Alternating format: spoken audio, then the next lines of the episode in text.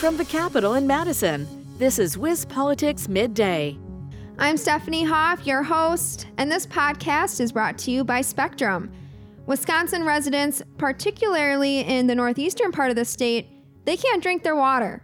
This is because nitrates are getting into wells, poisoning drinking water.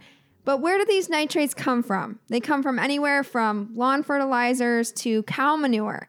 And large farms with lots of cows are under some fire in Kewaunee County for contributing to well contamination.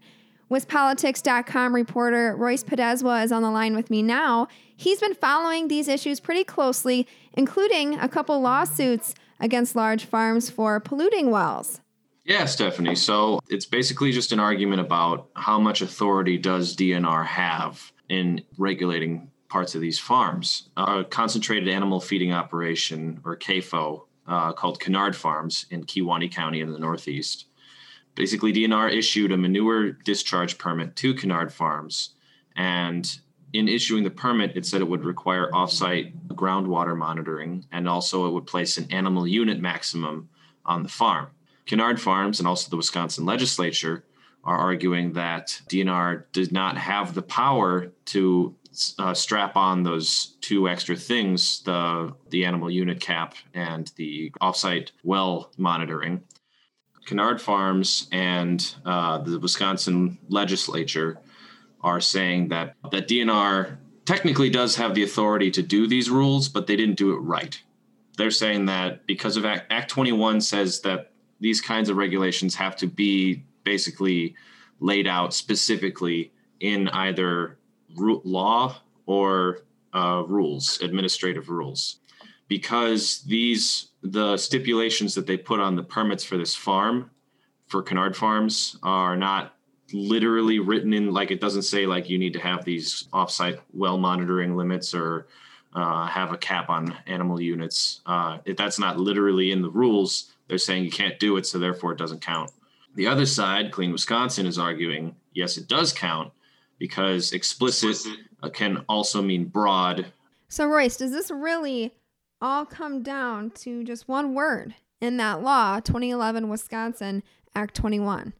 That's kind of what it centers on is whether or not the word explicit means strict or hardline or like literal, or if it has more room for interpretation. Like, for example, DNR does explicitly have the power to issue these permits. And in issuing the per- permits, it has the explicit power to, you know, monitor the permits. But how does it do it? That's the question. Does it have the authority to do these animal unit maximums and uh, offsite well monitoring rules? Because it's not explicit that that those two things aren't explicit, but it is explicit that they have the power to do some kind of regulation. Royce, a little bit more on a on a CAFO. The requirement is more than a thousand animal units, and that's different depending on what animal you have. Yeah, that's right. An animal unit is it's just a type of measurement for uh, animals. Uh, it translates to roughly 700 cows, but in the case of Kinnard Farms, they actually have a lot more than that. They have uh, almost 8,200 cows on the premises. And that's not even the largest farm in the state. I know you, you said it's up there though. And this also isn't a Kewaunee County specific issue. This is this is an issue that's been going on statewide. Oh yeah, yeah. There's there's uh, CAFOs all over the state, and uh, the reason why the Northeast and Kewaunee County has been bringing up uh, so much is because that's where the latest round of DNR regulations are uh, taking place. For example, there's a farm runoff rule called NR 151 that's meant to strengthen standards for manure spreading in Kewaunee County and other parts of the Northeast. So there's a little bit more regulation in that area than there are in other parts of the state, but they're they're everywhere. And this is uh, an issue that has come up in all sorts of different places. Like for example, in the spring election, the town of Chicog, which is in Washburn County in the northwest part of the state, they actually held a referendum that's going to ask that asked the town board if they should uh, pass a an ordinance banning CAFOs from setting up shop within their uh, town borders. And it did pass, but uh, now it's up to the town board. They vote on whether or not to actually go through with it.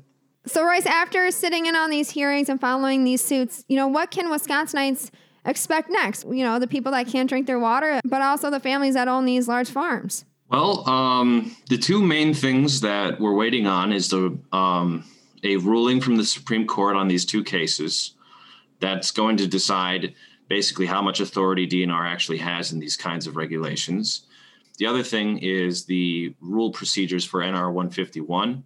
That's still at least a year down the road, though. They're, they're drafting ways to expand these types of nitrate managements and seeing if they could expand it to other parts of the state. The Natural Resources Board votes on that in the fall, and then it comes up to the Joint Committee for Review of Administrative Rules uh, in the winter, and then they decide if that's a rule that would actually have standing. That's pretty much where we're at. Well, Royce, thanks for coming on with me today to talk about this. Royce had also gone in depth with uh, Wisconsin Watch for a story on this issue. That story is actually on the front page of wispolitics.com if you want to check it out. So until tomorrow, I'm Stephanie Hoff. Thanks for tuning in. This has been WisPolitics Midday. For more state government and political news, visit wispolitics.com.